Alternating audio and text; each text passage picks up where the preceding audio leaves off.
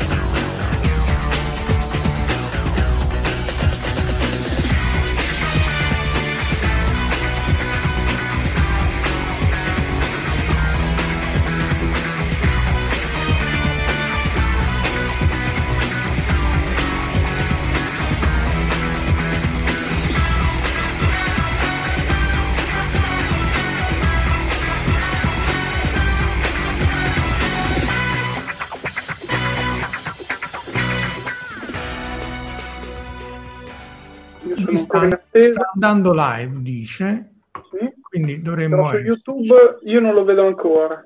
Beh, qualche secondo di ritardo ce l'ha, vediamo un po'.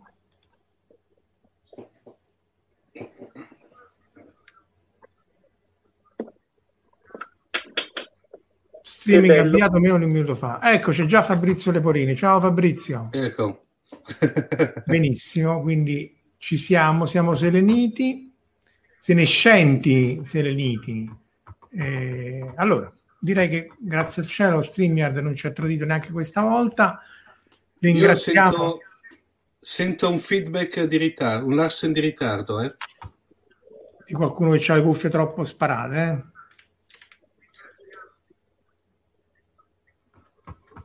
Aspetta, vediamo un po'. Questo è muto. Ci siamo? Proviamo? Io direi che Dai. ce, ce la teniamo così. Allora, grazie a tutti, grazie a Fabrizio e Corrado che si- ci hanno già salutato in chat, grazie a Omar che non lo sento, questa è un'ottima cosa, e, e Marco Taddia che eh, Ciao! eh, lo sento basso. Omar, di qualcosa Omar? Sì, no, ci sono. Perfetto, ottimo. Allora, oggi eh, volevamo focalizzarci sulle le basi lunari tra scienza e fantascienza. Anche qua, eh, quando abbiamo cominciato a fare i compiti, abbiamo com- cioè, l- è un argomento sterminato, eh, però direi che dobbiamo... Omar non ci sente. No, non è che non- c'è un, un Larsen, vi, vi sento quattro volte uno dietro l'altro. Io sono pulitissimo, fra l'altro ho tolto qualsiasi feedback da- dai miei tagliati al canale di vista, quindi non saprei. E- ma riesci a tollerarci per quattro volte? O non Eh, no, dopo un po' direi di no. Quattro volte da D e quattro volte Casolina la vedo dura, eh. No, è proprio è, è- è- è sostenibile.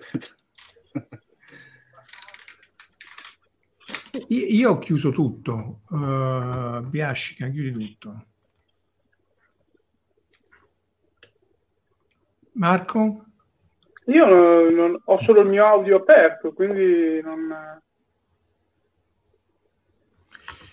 Eh, vuoi provare a fare il reboot? Provate adesso?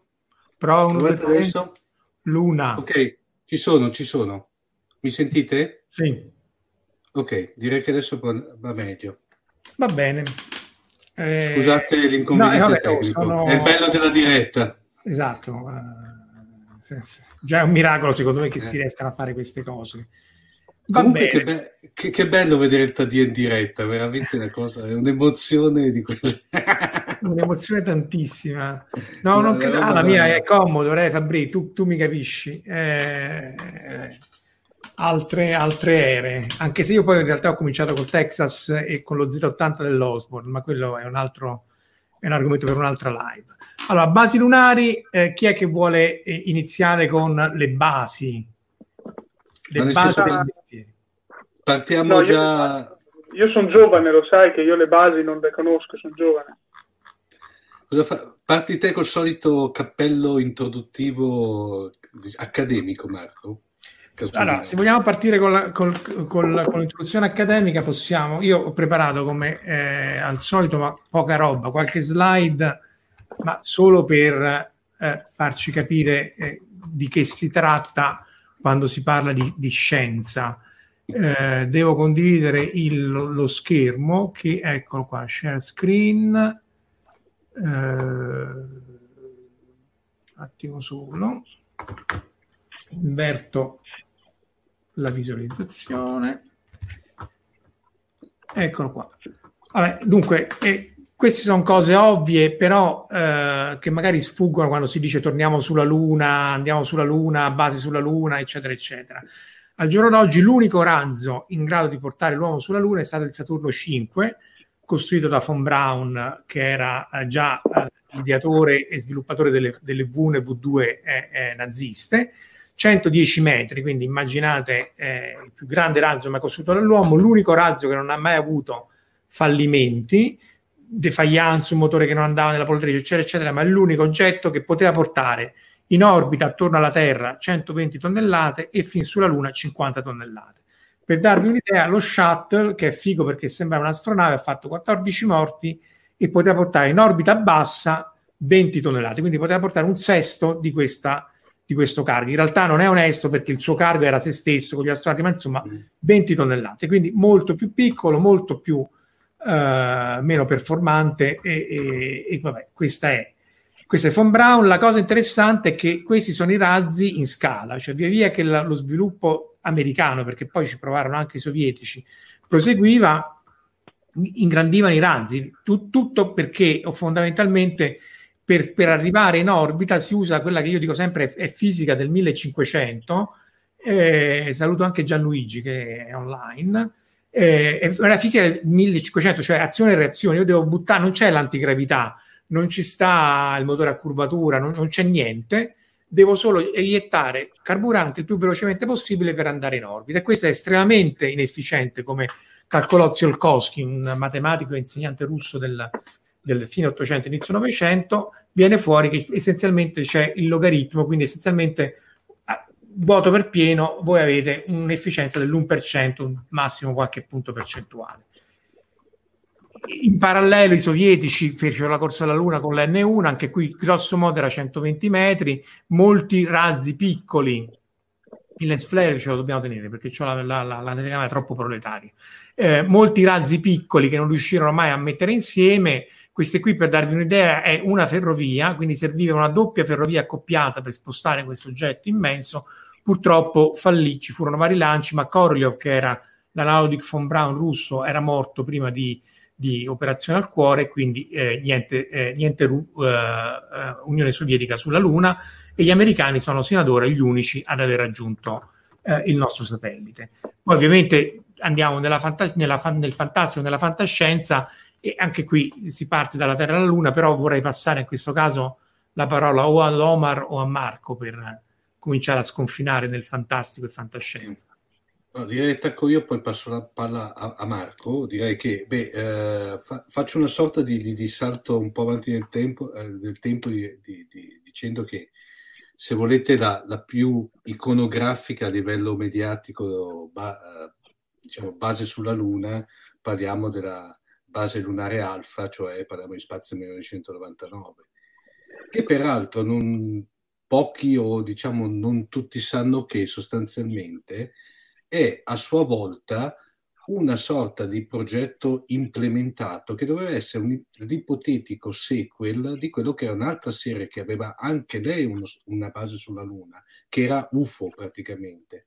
A un certo punto, alla fine della, diciamo, della, della serie UFO, si era Jerry e Sylvia Anderson, che erano i due creatori, avevano eh, avevano ipotizzato questa nuova, eh, questa nuova, diciamo, questa nuova serie che tanto si doveva intitolare nelle bozze iniziali UFO 1999, eh, che era ambientata su, prevalentemente sulla Luna, tra l'altro parente la Luna che in questa base ancora più, più grossa di quella che adesso eh, eh, della, della, serie UFO, per cui quella che dopo è diventata la base alfa, e doveva fronteggiare un'invasione aliena che, mentre se ben vi ricordate la serie UFO veniva praticamente portata avanti centellinata no? per volta, invece eh, veniva fatta in grande stile da parte di questi invasori, invasori che peraltro ricordiamo che non si sapeva da dove arrivavano, diciamo, erano ammantati di questo alone di mistero, e,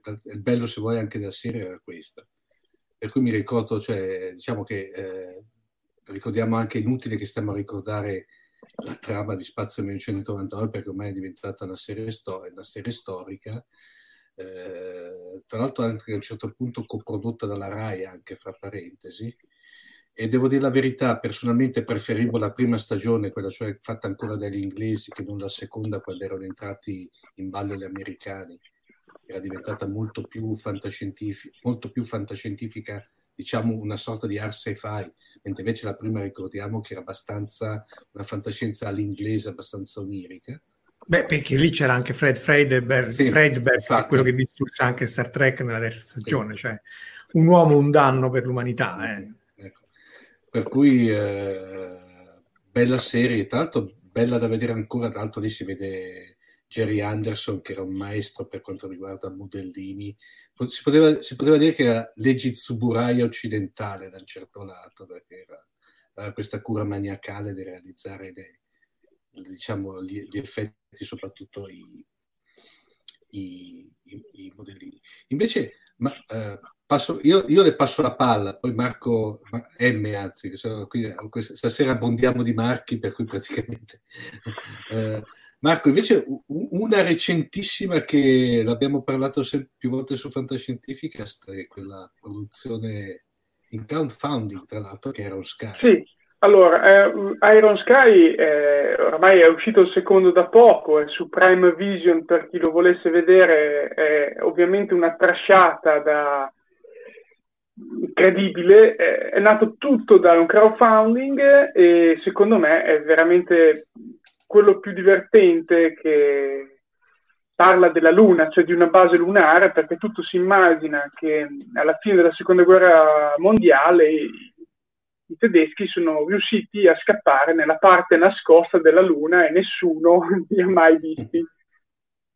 E, e, e, poi sono tornati sulla Terra negli anni 80, sì, mi sembra anni 80 nel primo, correggimi no, era, no, no, era già diciamo era, era, ambientato grosso modo ai giorni nostri ah, infatti, okay. c'era, infatti c'era quella c'era tra l'altro la, la, presidentessa degli Stati Uniti che era una palese eh, rimando a Sarah Palin praticamente la ex, eh, mm. ex Vabbè, la sì, ex, che, che, poi la riprende anche nel ah, ah ok proprio era ambientato nel 2018 quindi è logico, cioè, Marco, perché dovevano risparmiare soldi. Cioè, è chiaro che loro... No, no, ma dico sul serio, visto che era crowdfunding, gli effetti speciali erano bellissimi, eccetera, eccetera, ma poi a un certo punto la scena si sposta sulla Terra e quindi era la cosa più semplice ambientarlo nel mondo contemporaneo. No? Sì, sì, sì, sì. Eh, sì, hanno detto che è ambientato nel 2018, adesso mi era venuto questo lapsus, non mi ricordo perché lo volevo mettere negli anni 80, ma... Ah, eh, vabbè, eh, il cortometraggio Kung Fu, come si chiamava? Kung, Kung Fu, quello Confusion, Confusion, sì, sì. Salutiamo Raffaele e Demolex74 che si sono uniti a noi anche nella chat. Sì, sì, sì. Eh, arriva tanta gente, vediamo stasera.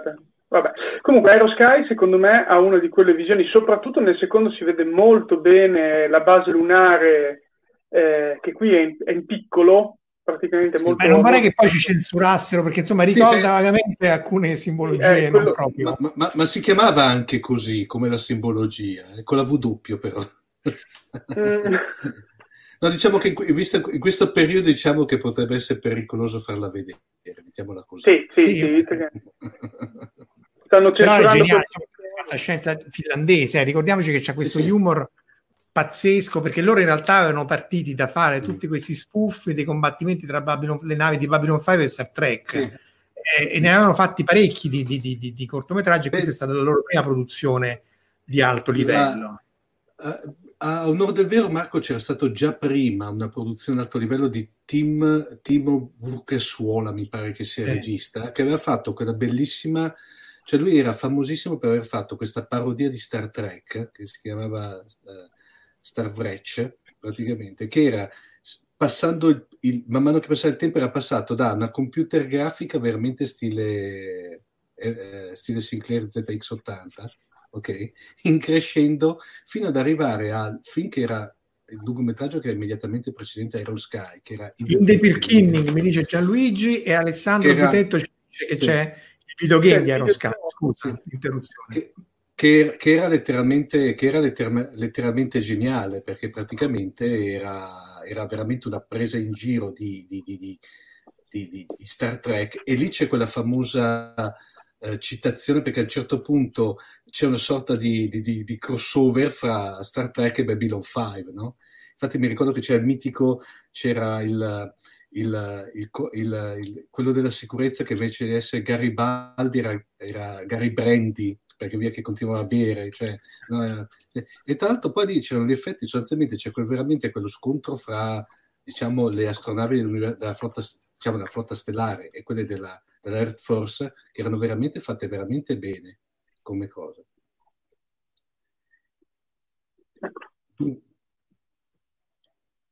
si è unito a noi anche Salvatore Capalbi, che, a cui ho chiesto se è, è, parente di un dottore, di un attore che ha incarnato il dottore, e Corrado P eh, ci fa presente che si chiama Kung Fury, il super trash eh, sì, ambientato sì, sì, anni 80. Sì, comunque No Sky, diciamo, è, è, una base lunare sui generis, perché appunto solo loro hanno osato metterci questa forma a svastica nazista, che tra l'altro anche lì è un'appropriazione culturale quella della della, della Germania nazista perché la svastica è un, sem- un, simbolo assolutamente utilizzato sia in India che in, uh, che in Giappone per indicare i, templi. Tra l'altro c'è quella e quella simmetrica ma ruotata, tanto più che spesso, sì. eh, visto che i nostri... Che poi per i templi è quella ruotata, quindi non è quella... Però, si trovano tutte e due, più quella ruotata, però tutte e due, però spesso, visto che insomma il grado di alfabetizzazione del, neonazista medio non è proprio elevatissimo, si sbaglia, non riescono a farla neanche giusta. Che insomma, riuscire a sbagliare il tuo simbolo vabbè, non è che sia proprio. Eh, Salvatore nega di essere parente del dottore, ma è quello che farei anch'io. Quindi faremo un test di Allora, a, a me è piaciuto quel dottore di Capaldi, poi sì, sì, beh, c'aveva la plomb del, del, dottore, però anche la dottoressa, secondo me, è molto brava eh, anche se non è il primo dottore femmina, perché se vi ricordate c'è questa eh, corto eh, per, mm-hmm. per, per, beneficenza in cui c'era anche Mr. B, Rowan Atkinson e così via, in cui c'è il dottore femmina per la primissima volta. Eh, sta su YouTube e anche fa, eh, combatte con The Master, eccetera, eccetera. Quindi eh, mm. se non l'avete visto, recuperato, sta sul tubo e, e, e, e insomma merita. Co- comunque ritornando da Aerosky, così passiamo agli altri, sempre riguardo la Luna, direi che eh, lo dovete recuperare intanto perché è un film sì. talmente trash che io non posso che consigliarvelo, anzi tutti e due i film sono molto trash. Sì.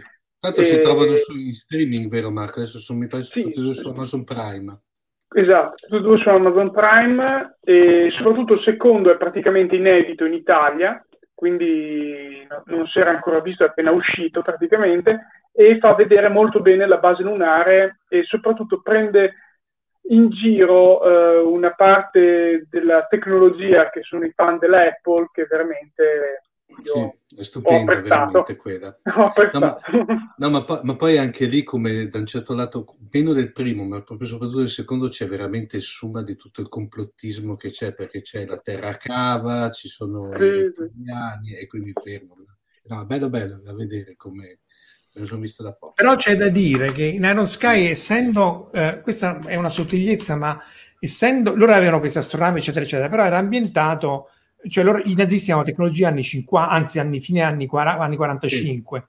Sì. E, in realtà quello che, va, uh, quello che va menzionato è che la tecnologia con cui si raggiunse la Luna ai tempi appunto dell'Apollo era tecnologia anni 60, anzi inizio anni 60, e con le memorie a nuclei differite, con un computer, anzi qualche slide ce l'ho, ritorniamo indietro, eh, perché ecco queste qui sono le memorie differite, ossia eh, questo è il computer, cioè non c'era tastiera, era solo numeri. E un numero era per il verbo e un numero era per l'azione. Ad esempio, leggi il giroscopio, dammi questo valore qua. Quindi numero e verbo. E lui ti rispondeva con un altro numero che tu dovevi vedere cosa c'era scritto. E appunto questa è la memoria, cioè è un nucleo di, fer- eh, di ferrite, ossia ognuno di questi eh, griglia ha come gli anellini della, della cotta di maglia, quindi un anellino che era magnetizzato in un verso vuol dire 0 nell'altro verso vuol dire 1. Quindi ognuno di questi puntini che voi vedete qui a malapena è 1, 0 o un 1.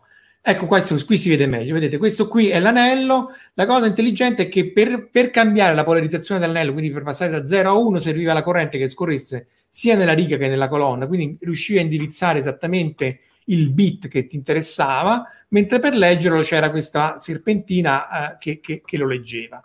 E, e, questa è la ROM, cioè sempre anelli di ferrite, però intessuti dalle signore che lavoravano in una ditta di, di, di, appunto, di, tessuti, per cui se il filo di metallo passava dentro un anello voleva dire ad esempio 0, se non ci passava voleva dire 1. E quindi essenzialmente questa sequenza di anelli è una parola, mi pare, a 20 bit, e, e questo è il, il programma, cioè i programmi erano scritti in ROM in questa maniera era stato messo lì e la cosa bellissima era che a parte funzionava in maniera egregia, poteva supportare patch, poteva supportare il, la, la, gerarchia dei task, come poi si è parlato tante volte nei, nei, quando ci sono stati dei bug sia nel tempo dell'Apollo 11 che del 14, ma soprattutto se spegnevi e riaccendevi, siccome le memorie rimanevano memorizzate, ripartiva esattamente dal punto di, di, in, in, cui era prima. E soprattutto non era sensibile ai raggi cosmici, perché poi l'altro problema delle memorie a stato solido sono che la reazione dello spazio è molto più alta e potrebbe, anzi lo fa anche sugli esperimenti miei, ogni tanto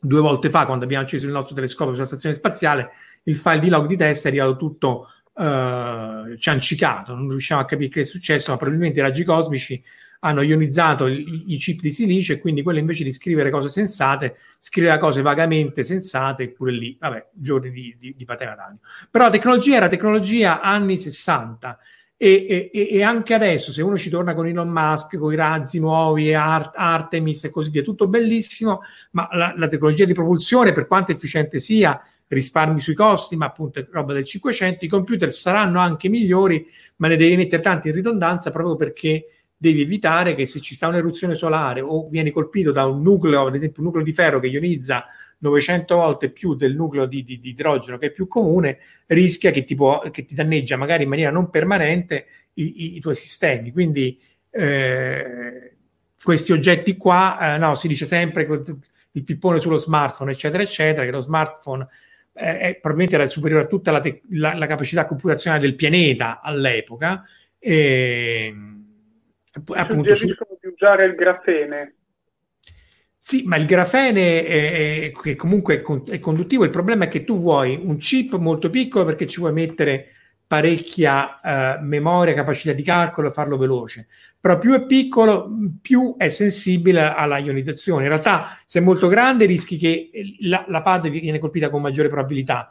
Però se appunto vieni colpito dal nucleo di ferro, di questi nuclei pesanti che sono di origine galattica, o anche dalle eruzioni solari che ti dà idrogeno ed elio, eh, appunto a parte che rischi di morire se l'eruzione è molto elevata, ma rischi di danneggiare i tuoi sistemi. Poi ci sono tutta una serie di sistemi di ridondanza, ad esempio noi usavamo su un altro satellite memoria 10 bit, cioè tu avevi 10 mm-hmm. bit e due bit erano per fare il, il controllo di parità e quindi se c'avevi un flip di un bit per la ionizzazione lui se ne accorgeva e lo correggeva. Se c'avevi il flip di due bit te ne potevi accorgere ma non correggerlo, però almeno ti accorgevi dell'errore. Quindi insomma, eh, soprattutto per i sistemi di controllo è fondamentale. I nostri sono dati scientifici per cui se anche ti si corrompe il file di log o una parte dei dati non perdi molto, ma quelli di controllo d'assetto dei satelliti o della questa famosa missione lunare o della base lunare sono essenziali. Mm. Tornando, tornando, al mainstream fantascientifico, un'altra serie che, un altro, anzi, questo qui è di, di film, un'altra pellicola che era estremamente interessante, anche se inizialmente era passata un po' in sordina, poi è stata rivalutata successivamente, era Moon. Che era, ah, cavolo, Moon quella bellissima eh, di Duncan Jones del 2009, eh, che se volete mh, lì anche sotto diciamo, la trama predominante, a parte essere ambientata in questa stazione spaziale, era se volete poi lo sfruttamento di questi cloni. Eh, una cosa, Marco, ti faccio una domanda, Marco Casolino, ah, eh, no, Marco, Marco Sopra. Eh, il fatto di che sia anche in Iron Sky sia anche in Moon ci siano questi, diciamo, la ricerca e lo sfruttamento di questi giacimenti di elio 3 sulla Luna. Eh, è vero il fatto dell'elio 3 e, e, eventualmente che gli utilizzi grossi che potrebbe avere, a parte quelli energetici. Stava anche in Planetes, perché appunto di Moon non c'ho la slide, ma di Planetes sì. Sì, eh, però devi fare prima la fusione nucleare, cioè è vero che la Luna è ricca di elio 3 e quindi in vari racconti di fantascienza, appunto uno di questi è Planetes, Moon anche, loro eh, prendevano eh, elio 3, eh, però l'elio 3 ti serve essenzialmente per fare la fusione nucleare, che mm. essenzialmente non, non, non ci abbiamo. Eh, un nostro amico Giampaolo Frello, ti ricordi Marco, ci siamo incontrati con lui, lui lavora in Giappone eh, alla fusione nucleare, però eh, in realtà si sta investendo comunque troppo poco per riuscire a, ad arrivarci troppo nei prossimi decenni. A quel punto, se tu hai la fusione nucleare, eh, l'elio 3 diventerebbe un oggetto, un gas essenziale molto raro sulla Terra, perché appunto è l'isotopo dell'elio 4 che è quello più stabile, e quindi eh, potrebbe diventare eh, conveniente economicamente andare sulla Luna. Eh, perché il problema essenziale per cui non si è tornati sulla Luna dopo gli anni 72, credo sia stato l'ultimo anno, 72. è perché 72, sì, ho detto 62? No, no, 72. 72, perché appunto eh, non c'è un motivo eh, economico. Una volta che la corsa alla Luna, la, la corsa allo spazio è stata vinta, dopodiché eh, che ci vai a fare sulla Luna? Adesso di nuovo si, stanno, si sta assistendo a un una recrudescenza, una rinascita della corsa spaziale, che secondo me è una cosa pragmaticamente bellissima, perché appunto riesce a ovviare per motivi politici, che di solito sono beceri, alla, alla, richiesta economica e quindi se i cinesi vanno sulla Luna, tempo che poi è il tema di una cosa di cui ci parlerà Marco, su cui ha fatto anche una puntata, è il momento in cui anche eh, Stati Uniti e, e Europa dovranno tornare sulla Luna eh, altrimenti non c'è un motivo economico, questo è il problema. Ah, allora, per il momento non c'è motivo economico, ma c'è una spinta di un personaggio che vuole assolutamente che torniamo sulla Luna ed è il presidente degli Stati Uniti al momento.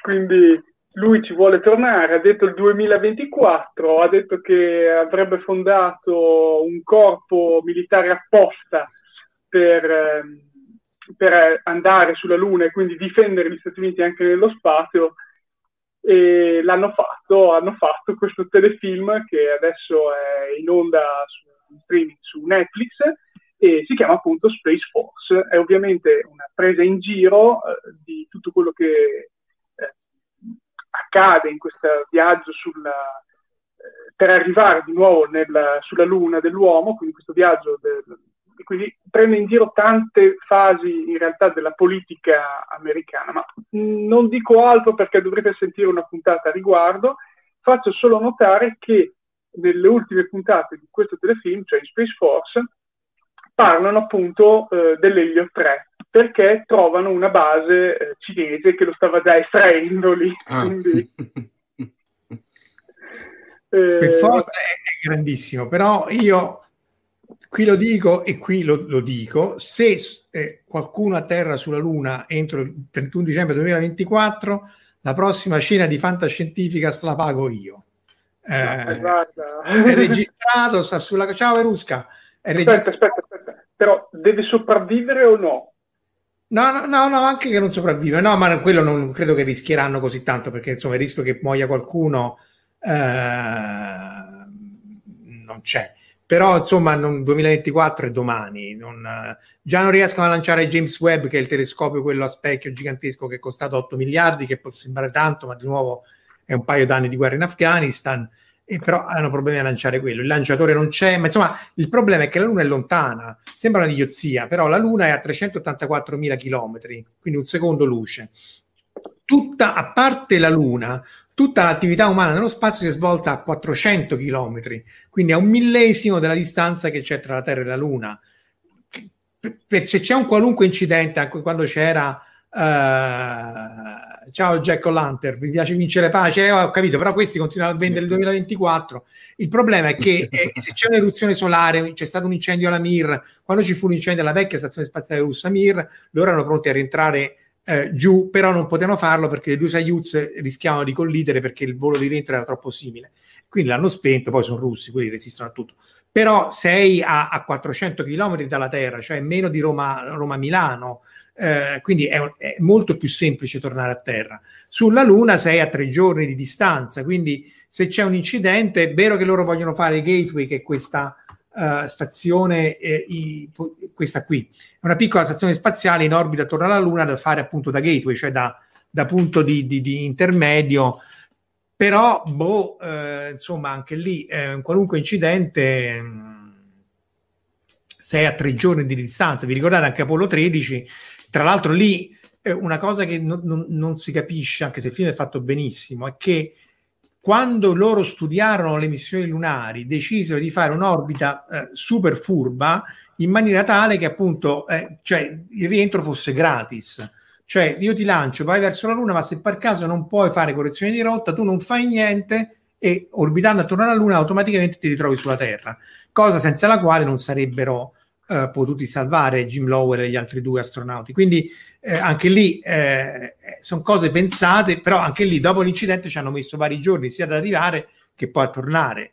E quindi eh, Marco Taggia scommette sul 2029. Sul 2029 Cappuccino e Cornetta tutta fantascientifica, ma eh, capace che non ci sto più neanche io no? nel 2029.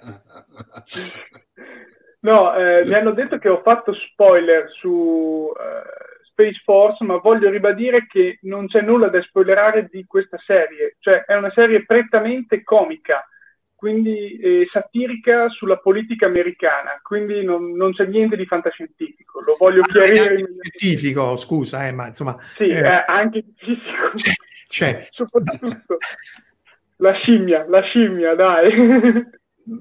appunto, non spoileriamo, eh, Raffaele dice che se non ci arriva prima i cinesi, però... Ehm, No, Infatti Fabrizio fa notare che è la data, la data del, del, secondo mandato di Trump, però insomma non è credibile. Eh, Space Force è divertentissimo anche perché secondo me non cerca di farti ridere a tutti i costi, cioè non è Big Bang Theory, è una serie surreale, però realistica nell'inter- nell'interazione tra un governo che è ancora più comico, che però purtroppo rispecchia quello reale, e, e tensioni internazionali che di nuovo purtroppo per, nella loro comica sono drammatiche perché appunto vabbè, eh, avevamo parlato la settimana scorsa con, con Antonio e sempre con Omar, eh, la, tutto il, il, sud-est asiatico, le relazioni, le relazioni Giappone-Cina e Corea del Nord. Eh, che cosa è che vuoi dire Raffaele? Facciamo pubblicità al canale YouTube di Raffaele Giampetruzzi che fa queste micro... Bellissimo è bellissimo, però sono troppo corte, Raffaele, le tue, le tue micro recensioni. No, ma sono fa- son belle proprio perché sono corte. Eh, no, io voglio più Raffaele, voglio più, più... No, veramente, dico sul serio, eh. Cioè, alla fine mi devi di, di più su quel dato film. No, è perché proprio ti deve lasciare un po' di curiosità, se no non, eh, eh, sono eh, quelle micro... I tuoi video durano ore, cioè allora... Ma io non, fa, io non seguo quelle io. io predico bene, ma restano male, ecco. E, Noi pure oh, possiamo parlare che siamo andati oltre le due ore, quindi non, sì, questa volta dovremmo essere più... No, ah, gioco fatto... minuti. No, Io se, se... un attimo sulla Luna, voglio ricordare secondo me un manga e un anime che non, non mi è venuto in mente fino adesso che sono andato a cercare il nome, eh, che è poco noto, praticamente non è mai arrivato in Italia, è mm-hmm. Uchu Kyodai, cioè i fratelli nello spazio. Mm. Eh, l'hai visto te Marco Casolino? Sì, sì, sì, sì. quello è molto realistico, quello è sì. veramente simpatico. Eh, un po' tipo Planetes come impostazioni, però anche lì è molto, molto, molto simpatico. Sto cercando di recuperare un'immagine e, e sbatterla in prima pagina. Sbatti Ucio Kyodai in prima pagina. Tanto più che la Jaxa, c'è, que- c'è, c'è alla, alla, fermata della Jaxa eh, di, di, di, di, giapponese, c'è eh, sia Ucio Kyodai che, ehm, che, che, che, Galaxy Express. Perché appunto poi la Jaxa non gli pare vero di, appunto, di freggiarsi di, di questa cosa qua, eh, ossia del fatto che eh, loro sono quelli che poi portano la gente nello spazio, eccetera, eccetera, mentre poi in realtà fanno una serie di vaccate senza fine. Eh, devo fare un attimo stop sharing. Mm. Però Uccio Chioda è molto carino. Tu l'hai visto tutto? L'ho visto fino più o meno alle prime 70 puntate, dopo le, le ultime 30 non me le sono perse, quindi ammetto che lui era arrivato, cioè vabbè adesso non lo spoiler, però uno dei due fratelli era arrivato sulla Luna e facevano vedere anche molto bene le difficoltà di muoversi sulla Luna, quello mi è piaciuto molto, in cui eh, ribadiscono la necessità di avere non un GPS perché eh, non sarebbe molto fattibile perché sarebbe da fare tutta la costellazione, ma avendo già una mappatura della Luna eh, avere un, uno schermo che ti proietta la strada che devi fare, perché il rischio è non vedere i crateri in cui tu stai arrivando ai 40 all'ora, una roba del genere. Cioè, Marco che si sta perdendo, quindi... No, no, eh, no, no vuol dire, se taccio è bene per voi, eh, mica devo... devo sì, okay. Sto cercando no, no, di, disperatamente di mettere... Di mettere... Su, plan- su Planete, però, eh, ritornando, visto che è comunque ambientato nello spazio, è ambientato nel vicino spazio e parla di un problema serio di questi anni a venire, che sono i rifiuti spaziali, che infatti ho, ho postato anche l'altro ieri, no, o ieri direttamente, non mi ricordo più, su Fantascientificast e anche su Scientificast, un video eh, di Gizmo che fa vedere eh, quanto, quanti rifiuti, quante missioni, cioè quanti satelliti sono stati messi in orbita attorno alla Terra ed è un numero impressionante. Quindi c'è già una costellazione di detriti che fa paura. Sì, tra l'altro Elon Musk non aiuta con tutti questi satelliti che eh, poi, eh, cioè, essendo tanti anche con un controllo d'assetto relativamente limitato, eh, chiedere a Fere se si trova in streaming, eh, immagino Uccio Chiodai Ah, no, non c'è nessun streaming italiano. Ho verificato oggi e proprio nessuno l'ha mai preso. Quindi non. Eh, per cui è in originale ancora, Marco? Sì, sì, è, è ancora da, tra, da, trasmettere. Quindi non. C'è un, vi- c'è un film con, con, live che però copre sì, solamente le primissime cose. Non era fatto male anche quello. Stranamente per le, le trasposizioni di animazione sul, in un contesto live, che in generale quelli giapponesi fanno eh, piena pietà con, compassione. Eh, eh, sì, Planetes, c'è, però c'è la sindrome di Kleiser, c'era anche la base lunare, infatti c'erano i, questi famosi ninja lunari, che era molto umoristica questa cosa, perché appunto su questa città lunare, eh, essendoci la gravità ridotta, eh, questi potevano fare veramente ninja, cioè fare tutte le cose che sono entrate nell'immaginario collettivo dei ninja, cioè saltare, fare, eccetera, eccetera e, e anche lì poi eh, appunto la base lunare era abbastanza ben consolidata, era quasi era una città, c'era un altro sito, insomma, eh, dal punto di vista della fantascienza è stata la Luna, forse più nei libri e, e, e sì. nell'animazione che nei film. Uh, 2001 c'è la base lunare, eh, questa sì. la, vediamo un po' dove, dove fra parentesi no, Pluto dove Nash, cosa ho visto? Ah, metti via Pluto Nash, basta. No, anche Pluto Nash, allora, visto ci siamo passati, dai. Pluton esce è praticamente questo uh, film di cui Eddie Murphy, Eddie Murphy gino, gigioneggia dall'inizio alla fine, dove la verità uh, passato, ma neanche da, se si vuol vedere, guardatelo, ma veramente una, una cosa dimenticabilissima. E tra l'altro è ambientato nel 2000, 2087, mi pare, è totalmente sulla Luna praticamente. Sì, un filmaccio, però, filmaccio. Però talmente brutto da essere bello, cioè poi rientra in quella categoria lì. Sì. Eh. Esatto, eh. e beh, lì c'è la, la, sindrome del gatto spiaccicato, per cui praticamente è talmente orrorifico da vedere che... Raffaele, la, la, la, prigione lunare di MIB 3 ce l'abbiamo, eccola qua. Abbiamo. Eh, chi l'aveva citata? Omar del fuori onda, se sì. non sbaglio, vero? Eh, sì. Sì, che tra l'altro poi è ripresa anche paro paro nel, nell'universo di Nathan Never, dove sulla Luna, fra, fra, le altre cose, c'è anche un carcere di massima sicurezza. Ma che poi è anche logico, perché appunto in Australia e tutti i paesi meno raggiungibili era dove mettevano i... Io di tutti questi carceri di massima sicurezza, a cominciare da X-Men in su, anche questo della Luna, mm. che poi è chiaro che poi le esigenze di copione fanno sì che questo è super carcere, super figo, super tutto, e, quel, e, e il cattivo esce senza come se niente fosse eh, esatto. eh, sacrosanto però boh. eh, Raffaele ci dovrai fare una recensione di Pluton esce ah sì eh? la vogliamo. Magari, magari riunificate con fantascientifica a questo punto perché si potrebbe una, una, cosa sempre invece in ambito di, di basi, di basi spaziali sempre parlando del, diciamo, delle teorie del lato scuro della, della Luna vorrei anche ricordare questo è il caso non è dei terrestri ma la base stellare nemica per antonomasia, che era quella della, dell'imperatore di Vega. Ah, di Vega, sì, sì, sì. Quella di Uforobo. Eh, di Goldrake. Intanto che lo cerco, Alessandro Bidetto aveva fatto notare prima che c'è anche il videogame di Iron mm. Sky, eh? quindi se volete giocare mm. contro i nazisti o a favore dei nazisti c'è anche il videogame. Eccola qua. Oh. La luna, quando la luna è rossa, quelli della nostra età, esatto. sanno, la luna è rossa vuol dire che Vega attaccherà. Eh, e questa era la base con la nave madre che partiva dalla... Credo che fosse sul lato quello che noi chiamiamo oscuro, ma non è oscuro, il lato lontano sì, della Luna, ovviamente. Sì. No, no, era, era, era, posizionata lì in modo tale che non si potesse vedere. Eh, che tra l'altro poi nel manga, di, nel manga quello di, uh, di Ota praticamente poi viene letteralmente distrutta da un attacco congiunto de, diciamo del, di Goldrick e poi di quello che sono il delfino spaziale, la trivella spaziale e l'altro che non mi ricordo più qual era, e go, quello Goldrake 2 praticamente, poi, e, e da ben tre eh, mostri spaziali di Vega rinnegati, cioè rinnegati solo che si erano convertiti alla causa dei terrestri.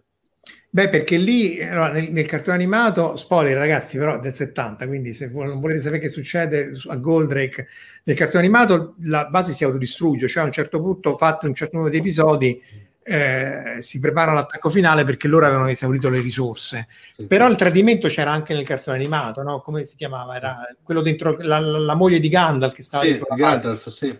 No, Gandalf, si... Gandalf un'altra puntata. Gandalf credo che fosse. Aspetta che recupero. No, che poi tanto... Aspetta, eh. Recuperiamo subito. Intanto... Ciao Jared. Ciao Jared. Eh, ecco, intanto... possiamo chiedere a lui se la Luna era terraformata in Star Trek. Esatto. Era ecco. Luna, eh, perché ci siamo posti il problema e poi abbiamo detto meglio non dire niente, se no poi quelli di Star Trek ci fanno le pulci, è meglio evitare gaff. Quindi dopo quando ci risponderà sapremo chi aveva ragione tra di noi. Quindi...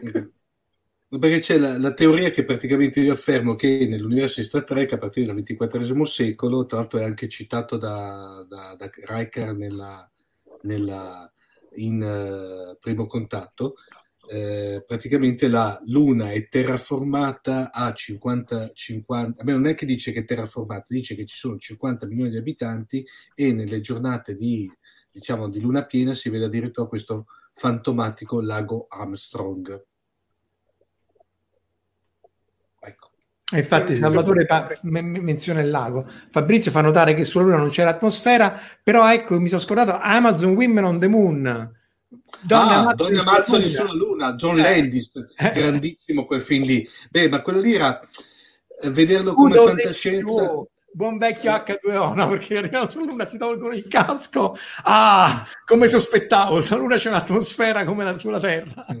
Buon vecchio beh, H2O. Beh, beh, mi, ricorda, mi, ricorda qualcosa d'altro con... Uh, fa, su Marte non c'è, non c'è, ossigeno, me ne frego, esatto, vedi che Marte... Ah, beh, quello... No, ma, ma Donne, Donne Mazzino sulla Luna, in effetti, però lì entriamo poi in tutto quello che là dietro il discorso della, dei viaggi sulla Luna, per cui. Eh, c'era diciamo, la battunare, eh? non, non, è che andiamo fuori tema, professore. Eh, ma, eh... ma no, beh, no, lì c'era il metafilm sotto che praticamente. Beh, Donne Mazzoni sulla Luna è questa produzione di Landis, eh, tra l'altro l'ho portata anche in un esame universitario. Come... Mamma mia, che, che razza! Vergognati. Ma non perché, perché poi fai l'università, esami universitari dovevo portare... no, l'ho portato come esempio praticamente di quella che poteva essere un esempio di produzione metage, metage, metagenere sostanzialmente, perché non so i più dei nostri, eh, in questo caso ascoltatori, telespettatori che ci sta guardando, eh, come si possono dire, tubo ascoltatori, quelli del, di YouTube, si può dire così. Beh, eh, video, video, video, ascoltatori sì, perché sono in video. video. Praticamente era questo bellissimo film, tra l'altro ricorda ad episodi, eh, dove, tra l'altro con anche un fior di cast, perché il cast che c'era dietro era veramente notevole, che prendono, um, è sostanzialmente una feroce critica di, della televisione, del prodotto televisivo statunitense degli anni Ottanta. E eh, sostanzialmente c'è questo, il, il, diciamo, il trade union è que, una sorta di ipotetica uh, emittente, okay, che potrebbe essere paragonabile alle nostre emittenti private, quelle del periodo d'oro delle emittenti private, che trasmetteva questo filmaccio di serie Z, che era appunto era Donne Amazzoni sulla, sulla Luna, era inframmezzato da queste stranissime o spot o, trasmissio- o diciamo trasmissioni, fra cui mi ricordo belli- bellissimo quella che c'era eh, aspetta, come si chiama quello, il, quello che è il cattivo per antonomasia? Eh, Jack Pallas, che praticamente faceva una sorta di misto fra chi l'ha visto eh, e, e, tipo Voyager e identificava nel mostro di Loch Ness come Jack, che fosse Jack lo squartatore sostanzialmente. Era, era veramente fatto. Ah, no, quello sai, non era Jack pa- il cattivo, no, quello che tu dici no. era, era bullshit or not. E quindi lui sì, sì, esatto, esatto. Era, era, quello che faceva Devon in Supercar era quello che faceva il vecchio, il vecchio, insomma, l'anziano saggio, credo che al tempo ci avesse meno anni di me, adesso in Supercar, cioè non David Hasselhoff, quell'altro, quello che, gli, che, che gestiva la... Infatti, sì, è vero, è vero. citato. E, e, e, Verusca ci fa notare First Man of the Moon con Mark Gatiss, eh, gioiellino sì. dice lei, super economico, molto inglese, ma imperdibile, che io mentre Omar parlava non lo ascoltavo e ho messo il video appunto di, di George Wells perché appunto lui eh, perché lui appunto eh, anche gli uomini sulla luna è, è di Wells eh, mentre Verne non li fa atterrare cioè c'è questa sottigliezza che Verne e poi anche Paperino dopo fanno la, l'Apollo 8 cioè girano attorno alla luna ma non ci atterrano perché sarebbe diventato estremamente complicato poi farli, eh, farli ripartire cioè lui loro aveva il cannone a fulmicotone eccetera eccetera dove sta? eccolo qua l'Apollo 8 questo è Paperino nel, nel, appunto, che, che, che, crea il suo razzo e va sulla Luna e, e, anche l'Apollo 8 era esattamente questa cosa della traiettoria di free return, cioè di, di, di, di eh, ritorno libero. E, e, Lovell era il comandante, tra l'altro lui fu il primo a vedere, o meglio a raccontare di vedere questi lampi di luce, cioè il fatto che, che la radiazione cosmica colpendo l'apparato visivo degli astronauti crea fosfeni, cioè crea allucinazioni mm. ottiche di questi lampi di luce. Poi noi è stato uno dei primi esperimenti che abbiamo fatto prima sulla Mir e poi sulla stazione spaziale. Eh, Comunque, dice che, scusa, che non era popolata secondo Jared la sì, terra formata, terra formata quindi il lago era semplicemente come dire il mare ma era una porzione del, mm del mare della tranquillità in cui era atterrato poi l'Apollo 11 probabilmente. Vabbè. Io intanto ritornando a momentaneamente mi sono assentato per cercare una cosa su internet, si trova donne ammazzoni sulla Luna, quindi abbastanza dove? semplicemente eh, dove stiamo parlando noi adesso, quindi mm. bisogna scandagliare un attimo okay.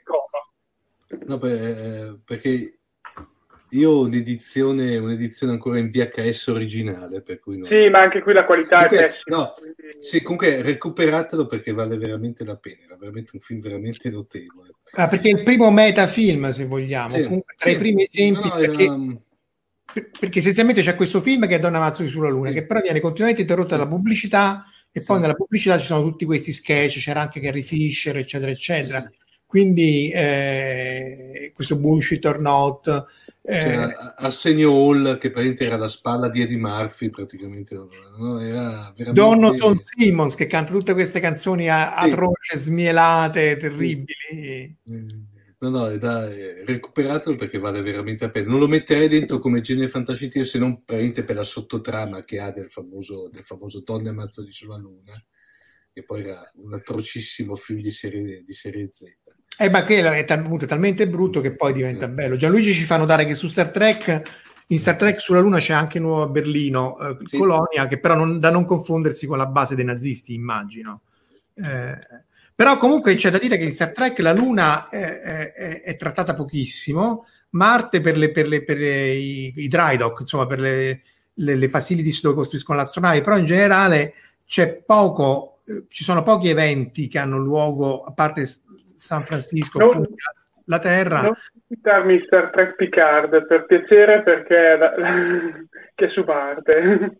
Beh, no, però anche lì è inventato pochissimo. Ora, a parte il problema defiance sì però diciamo c'è, c'è, poco di cose che avvengono nel sistema solare. È vero che è proiettato nella galassia e così via, però anche della, della Luna se ne, se ne, parla poco in Star Trek. Eh... ecco, intanto stanno già dicendo che tra poco scatta la RIS perché stiamo parlando di, di Star Trek, e vabbè. E in più notare che c'è anche Steve Gutenberg, eh, ve lo ricorderete sì. nei film come Scuola di Polizia, eh, in Amazon Woman. Quindi... Sì. No, no, ma c'è apparentemente il, il, cast, se si vede veramente, c'era forse il meglio che si poteva avere in quel periodo lì di, di, di, di di, attori sì. e non comici. Comunque John Landis ha fatto sempre dei film di un certo livello, quindi... Esatto. Questo è, questo, questo, forse è passato un po' inosservato in, in, in, Italia, tutto sommato, però recuperatelo perché vale veramente la pena. Beh, perché eh. al tempo era difficile comprendere, cioè comp- che si entra a comprendere, noi si capiva benissimo, però è chiaro, poi c'era nudità, insomma, che, che anche lì che aveva un, una valenza di critica sociale, anche quella, eccetera, eccetera, però è chiaro che eh, non è una cosa che può passare in televisione se non uh, censurata, perché c'è tutta una serie di... Sì, infatti mi ricordo che aveva avuto un passaggio sull'allora appena costituita Telepiù, ma non quella satellitare, parlo quando era... Sì, quella digitale, quindi già nei no, primi no, anni 90 praticamente. No, no, parlo quella terrestre praticamente, sì, quella sì. che si attaccava all'antenna normale praticamente. Sì, cioè, di, ok, ho detto digitale, ma era i primi analogici criptati che c'erano in Tra l'altro, tra l'altro poi era, da ricordare che in effetti eh, John Landis però era una regia corale a, Manzo, a Donne Manzoli sulla Luna perché c'era dentro anche Giodante, eh, c'era, aspetta, oddio, come si chiamava? Carl Gottlieb, adesso non me li, non me li ricordo, vuoi ritirare fuori la documentazione? Sì, comunque sono vari registri, ognuno dei quali faceva sì. il, il, suo, il, suo, il, suo, il suo pezzo praticamente, il suo segmento.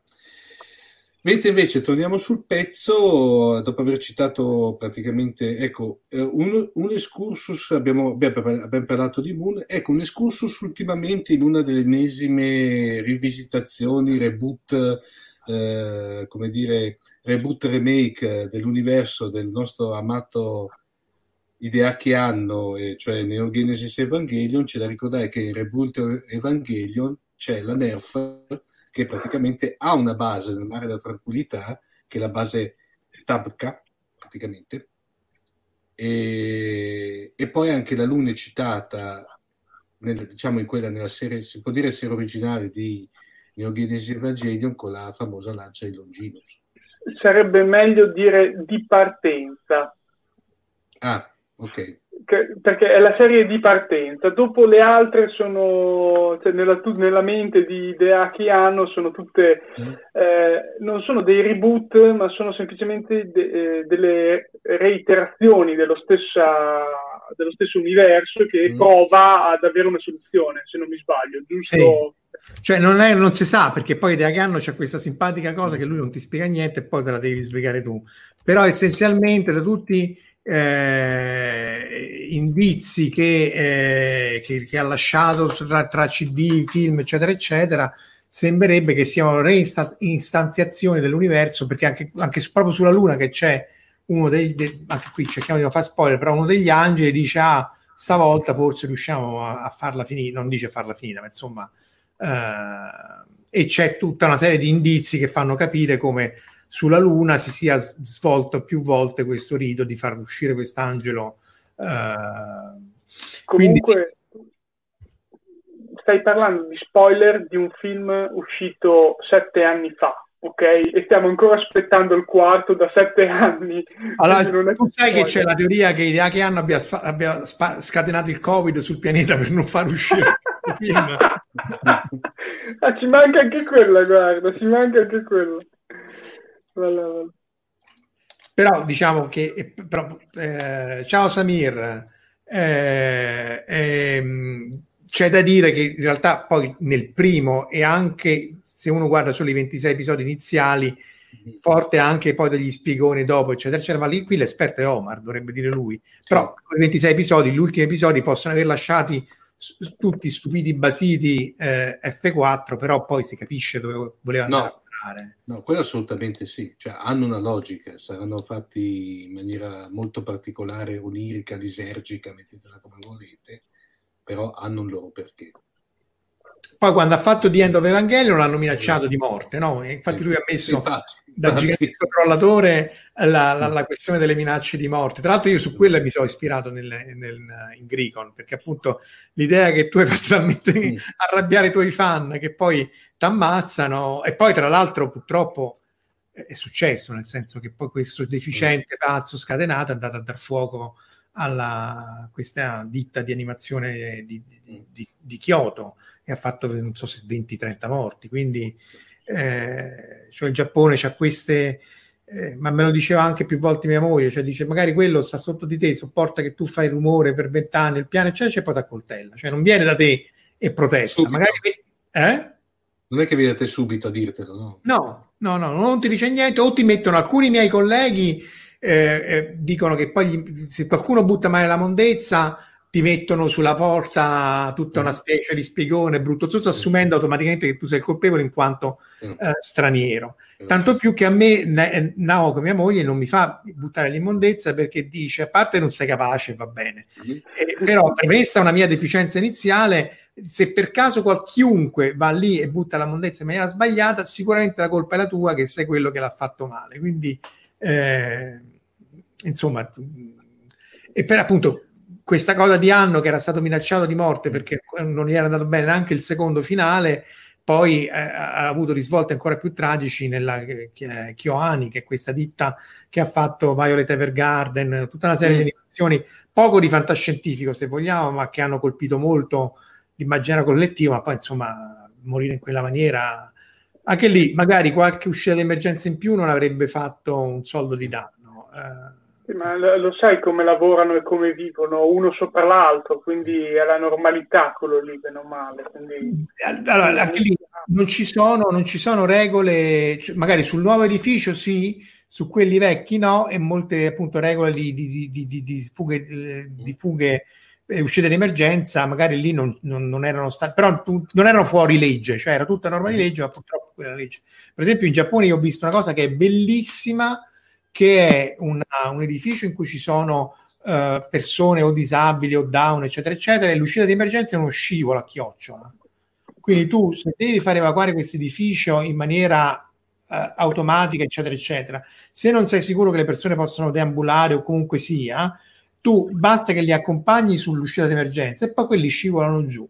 Eh, che è geniale, cioè a posteriori, è, se volete, è, è ovvio. Eh, quindi sono quelle cose che colpiscono perché da un lato hanno una cura eh, maniacale anche de- de- in caso di terremoti, eccetera, eccetera, della sicurezza, dall'altro poi succedono queste cose in cui fanno queste fini atroci, poveracci.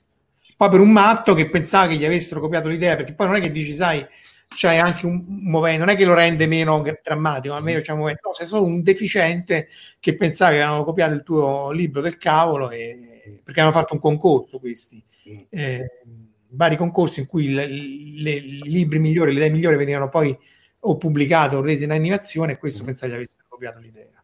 Vabbè. Sem- sempre ritornando sul, invece sul discorso più che basi lunari, sul discorso della corsa alla Luna, a parte dopo mi, rif- um, mi rifaccio alla richiesta che aveva fatto Salvatore in, in chat. Io, io non, l'ho vi- non, l'ho ancora visto, se qualcuno di voi due ha visto For All Mankind, quella, quella nuova serie di Moore che adesso è distribuita da Apple, T- Apple TV. Eh, quella mi manca, ho visto quelle altre sì. e in generale sono fatte molto bene, anche no. quella su Armstrong.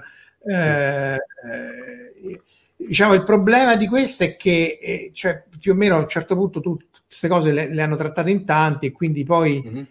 è difficile che poi ti dicano qualcosa. Mm-hmm. Ritorniamo al 5, dove sto? Qua.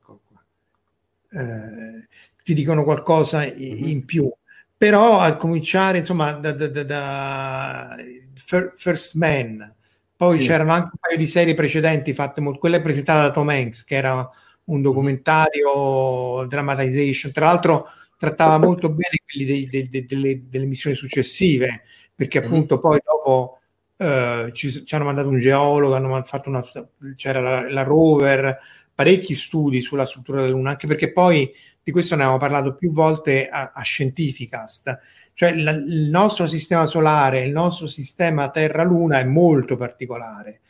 Eh, nel sistema solare, eh, a parte Plutone Caronte, non ci sono esempi in cui il rapporto di massa tra il pianeta centrale e, e, e la Luna sia così vicino, perché è vero che la, lì la gravità sulla Luna è un sesso, è vero che è più piccola, però grosso modo siamo lì. Non c'è Giove ha, ha, è gigantesco, un pianeta gassoso gigantesco, e ha 20-30 lune molto molto piccole, anche se alcune tipo io Europa, soprattutto Europa, potrebbe supportare la vita. Marte ha due serci, eh, detto, sì. cioè due, due, lune, Phobos e Deimos, ma sono veramente asteroidi catturati, ma non c'è questo rapporto. Tanto più che il fatto che si parla di lato oscuro, ma in realtà lontano, è perché la Luna è talmente grande che con un, un, dissipando energia per maree praticamente la sua rotazione e la sua rivoluzione sono uh, tidal locked, cioè uh, bloccate, sincronizzate, sì. sincronizzate e quindi mostra sempre la stessa faccia. E, e quindi un, un, corpo celeste così grande, tra l'altro si presuppone che ci sia stato un altro corpo celeste che ha col, col, eh, fatto una collisione con la prototerra creando la Terra e, e la Luna, che infatti ha, eh, non ha metalli pesanti e così via. E, però questa qui ha assorbito tutti gli asteroidi, cioè la maggior parte degli asteroidi li ha beccati la Luna, quindi in qualche maniera proteggendoci da troppi eventi tipo dinosauri, e soprattutto con la marea ti crea quel bagnasciuga che ti serve per passare da una vita marina a una vita, eh, quindi anfib, poi anfibi e poi una vita terrestre. Quindi non è per niente ovvio eh, che la vita sia troppo così comune su altri pianeti perché probabilmente c'è bisogno di un oggetto del genere, c'è bisogno anche di grossi pianeti gassosi. Giove era molto più vicino al Sole in passato, che in qualche maniera puliscano la fascia degli asteroidi da troppi asteroidi perché appunto altrimenti eh, un'estinzione di massa ogni due settimane magari non è che sia molto favorevole allo sviluppo di vita intelligente su un pianeta. Comunque, b- bisogna dirlo che la nostra Luna ci sta abbandonando, eh? quindi come in spazio 1999 prima o poi le faremo ciao. Non noi, perché siamo... no. Beh, in Spazio 1989, appunto, tra le varie assurdità in cui Asimov, di cui Asimov l'aveva criticata, era che ovviamente un'esplosione nucleare, un qualunque tipo di esplosione che ti eh, espelle la Luna fuori l'orbita, la disintegra, cioè la quantità di energia necessaria a, a scaraventare la Luna fuori dall'orbita terrestre la, la, la, distrugge e basta. E poi ovviamente loro incontravano un pianeta dopo l'altro, quindi però come diceva Omar all'inizio, la prima serie soprattutto, essendo inglese, aveva quella profondità e quel senso di mistero che poi sì. si ritrova in molte serie inglesi, anche il Doctor Who iniziale, questo sense of wonder in cui tu sei alla balia, in balia dello spazio, in balia di quello che ti viene contro e in qualche maniera devi far fronte a, agli, agli, eventi che però sono più grandi di te. Questo secondo me è vero che noi siamo tutti, eh, avendolo visto da bambini, non siamo oggettivamente oggettivi nell'analisi. però appunto molti dei temi che loro toccano sono ancora validi al giorno d'oggi, se uno appunto sorvola sulla, sull'aspetto scientifico. Uh, permettetemi di citare, per restare sempre nel tema della diciamo, luna, esplorazione lunare, anche un film abbastanza misconosciuto del 68, girato da Robert Altman, eh, che praticamente è Conto alla rovescia. Non so se l'avete mai visto. No, mi manca. Non mi dice niente.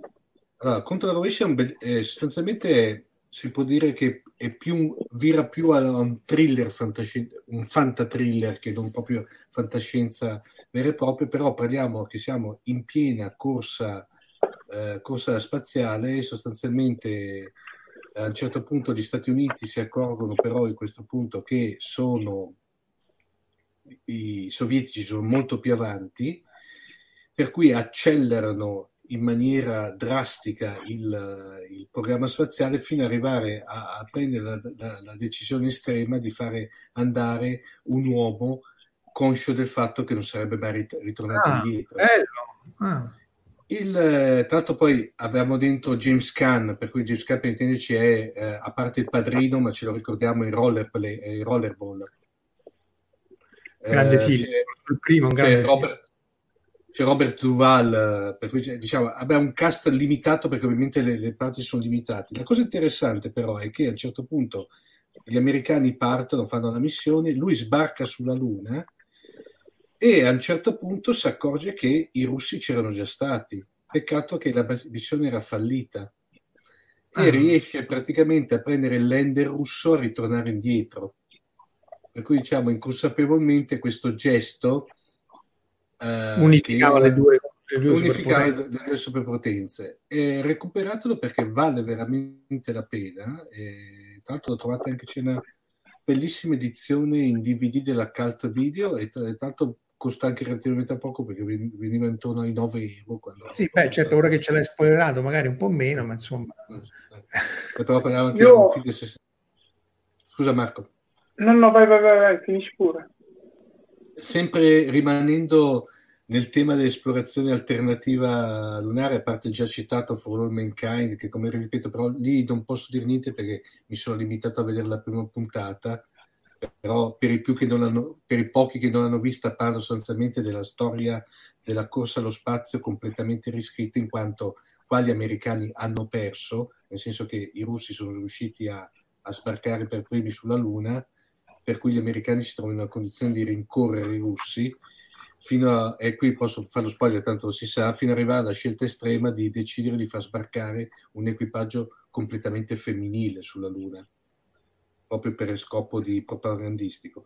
Un altro invece film che era anche lui passato abbastanza, come neanche in, in, in, secondo piano, però in Italia per esempio non è mai arrivato se non una fugace apparizione un Trieste Science Fiction Festival e quello praticamente è Apollo 18 praticamente, ah, che sì. è un, è un fantatriller più che altro, cioè un fanta più, eh, più che altro, in cui si capisce come mai gli americani hanno sospeso, diciamo a un certo punto, le, l'esplorazione lunare, perché hanno scoperto che la, te- la Luna era abitata da queste, e qui mi fermo.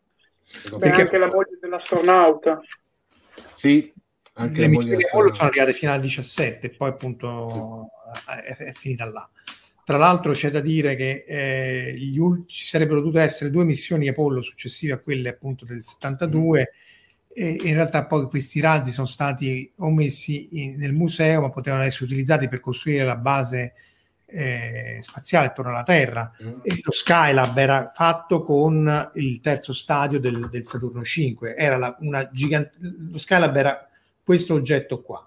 Quindi tre di questi, era, quattro di questi erano quant, lo stesso volume abitabile della Stazione Spaziale Internazionale, che ci ha messo 30 anni di più eh, e 200 lanci in più perché appunto le capacità di lancio erano estremamente inferiori. Eh, questo a dire che adesso si sta assistendo a una miglioria grazie a Elon Musk, anche a Bezos, a questa ehm, ricompetizione però in chiave economica dello spazio, ma in generale eh, dopo il 72 si è tornati drasticamente indietro, perché appunto solo il presidente attuale degli Stati Uniti può pensare che la Luna abbia un valore militare, perché sta talmente lontano che non ha senso militarizzare la Luna, perché è, è come dire io ho l'impero romano, vado a mettere una legione in, in America perché così se, la militarizzo l'impero romano, non ha alcun senso. E tra l'altro, per fortuna, l- lo spazio non è militarizzato, cioè ci è stato fatto il trattato di non militarizzazione per cui non puoi avere armi, non puoi avere eh, ordigni nucleari, perché appunto anche lì il problema essenziale... Finché dura. No, no, ma quello no, perché il problema qual è? Che se tu, tu per lanciare un missile nucleare, a, a parte in, in, sotto, se, se, lo lanci da terra a terra ci metti 45 minuti, perché quella è proprio la velocità orbitale. Un'orbita attorno alla Terra sono 90 minuti, eh, quindi mezza orbita, cioè Stati Uniti, Unione Sovietica o viceversa, Russia, o viceversa, è 45 minuti. Se li lanci da sottomarini ci, ci metti 20-30 minuti, ma a seconda di quanto ti avvicini. Ma se tu stai in orbita, lo lanci e ti arriva in 10 minuti, ma se puoi lanciare un missile nucleare in 10 minuti, eh, vuol dire che non c'è difesa. Non hai tempo di, di, fare il contrattacco, ma se non hai tempo di fare il contrattacco, tutta la MED, Mutual Assured Destruction, viene a cadere e quindi veramente scoppia la guerra. Eh, tanto più che lo shuttle, quando lo videro gli ingegneri sovietici, dissero non diranno, avranno detto così, ma significa ma, ma che è sta ciofega? Perché dice ma non ha senso sta cosa. E, e, il KGB raccontano, mentendo, sapendo che mentire, dice no ma questo lo vogliono fare perché volendo loro possono mettere dentro una bomba nucleare nella cargo dello shuttle e lanciarla quando sono sopra Mosca e così via. E quindi i russi si misero a fare Buran, che è lo shuttle russo, fece un volo solo, era anche superiore per certe piccole cose, perché non era un aliante ma aveva i motori, ma poi non aveva senso di, di, di di, non aveva senso di, di, di, esistere, perché tu non lanci cargo ed equipaggio insieme. Appunto, l'unica eccezione è il Saturno 5 che vedete qui a destra, ma perché era una cosa molto specifica. Ma lo stesso Von Braun voleva costruire la stazione spaziale orbitante, un po' tipo quelle di alla Babylon 5, cioè con la gravità artificiale perché ruota, eccetera, eccetera, perché sapeva che finita la spinta del, del, del, delle missioni lunari si sarebbe tornati giù in orbita bassa e dice almeno io la stazione spaziale eh, me, me, me, la ritrovo. Eh, però è andata così e quindi siamo con la stazione spaziale internazionale che è bellissima, però è un micro Lego costruito con 100 lance e così via. Quindi, che, che, eh, poi, che poi, Marco, la stazione quella concepita da, da, da Brown è quella che dopo rivediamo anche in 2011 nello spazio, quella fatta ad anello. Quella che sì, sì, che più, quella di 2001 credo fosse ancora più grande. Tra l'altro c'è da dire che c'era anche la base in 2001 di Sé nello spazio, perché loro da lì poi vanno per, per, per, trovare il monolite, no? Era nel, sì. non so se l'ho messa, mi sa che mi sono dimenticato alla fine, no, non ce l'ho messa. Nel 2001 c'era la base spaziale, praticamente sì, dopo c'erano, gli, chiamiamo gli scavi, fra virgolette, dove hanno rilevato il monolite. Ah, eccola qua. Questa è di 2001 sì, e poi da lì hanno trovato l'anomalia volando. Tra l'altro, alcuni dicono che anche la, la base lunare alfa si fosse ispirata mm. un po' come design a quella di, di 2001. E sì, poi loro, eh, c'erano, c'erano, state un paio di astronavi di, uh, di, di, di Spazio 999 che erano state fortemente influenzate da Discovery. Discovery quella di... Sì, con i tubi, eccetera, sì, eccetera. Esatto. Io vorrei un attimo parlare, eh, perché l'ho rivisto ieri sera, eh, e quindi bisogna dire grazie al, alla corsa alla Luna perché eh, se Chernobyl sono riusciti a chiuderla perché il, un lander lunare russo è stato usato per spostare dei tiri di grafite su alcuni dei tetti senza far intervenire gli uomini quindi è stato un riutilizzo di una missione fallita eh, dei, punto, del, dei russi per portare l'uomo sulla Luna, però avendo dei lander a disposizione li hanno riutilizzati per quello. Eh, fa un po' riflettere. Non si butta niente, tanto più che i russi poi hanno rivenduto negli anni 90, ma ancora adesso vendono dei motori sviluppati per le missioni lunari nei, nei, nei, che poi vengono usati dagli americani nei, razzi loro. Eh, perché comunque hanno una capacità più, sono più efficienti perché essenzialmente le turbine che devono far bruciare il gas più velocemente possibile scaricano fuori di solito e quindi c'è un'inefficienza del 10%, mentre i russi sono riusciti a prendersi questo 10%, a rischiaffare nella turbina principale e aumentare la propulsione del 10-15% che sembra poco, uh, ma, ma, non è, come diceva anche Paul, no? Sembra, sembra tanto. Serve darti l'allegria, dai. Marco, invece, parlando di esplorazioni lunari e, e, i vari Lunacode russi, che, anzi sovietici, che erano stati precursori di Opportunity e... Beh sì, perché le prime, le prime foto, le, le, il primo lander sulla Luna, quelli erano oggetti bellissimi. Tra l'altro c'era una sonda che stava in orbita attorno alla Luna eh, o si stava avvicinando alla Luna al tempo dell'Apollo 11 e i sovietici evitarono di farla avvicinare troppo, eccetera, eccetera, per evitare che in, in, qualunque modo le interferenze elettromagnetiche potessero causare danni a, alla comunicazione tra, tra Houston e, e, e, la capsula dell'Apollo 11.